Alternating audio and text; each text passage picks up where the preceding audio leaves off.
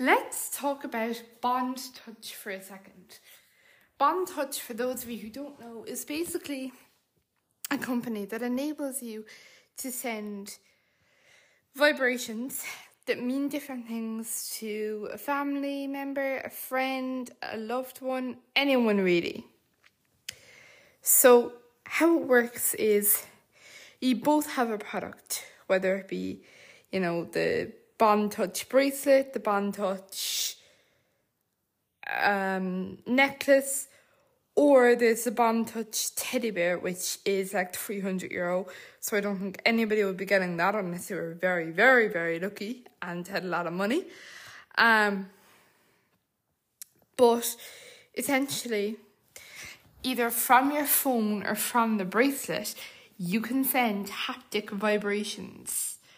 Um, th- so like it's basically like Morse code. So for example, like two taps could mean I love you, maybe a long tap and then two short taps could mean like can we talk, something like that.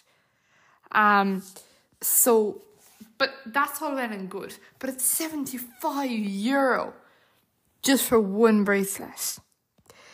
And that can be fine if maybe you both agree to each get a bracelet.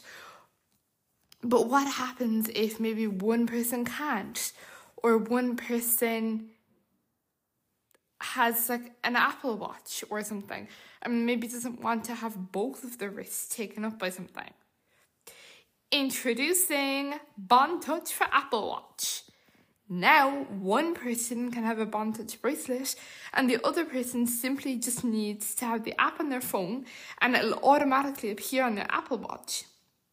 Now, what does this mean? Well, it means that if, let's say, one person can't get it, they can't get the bracelet because maybe they don't shop online or they just don't have the money for it, whatever it may be, um, but the other person really wants both people to have it, well, now that person can go and buy one bracelet, give it to the other person, and if they have an Apple Watch, they can just use that as their bracelet basically, which is amazing because, um, you know, I can see so many ways that it could be useful for so many different people, but like that, like if I was getting it for someone and myself, like I wouldn't mind having two things on my wrist, but you know, it's kind of nice to have one wrist blank in case maybe you want to wear a bracelet on its own or something like that,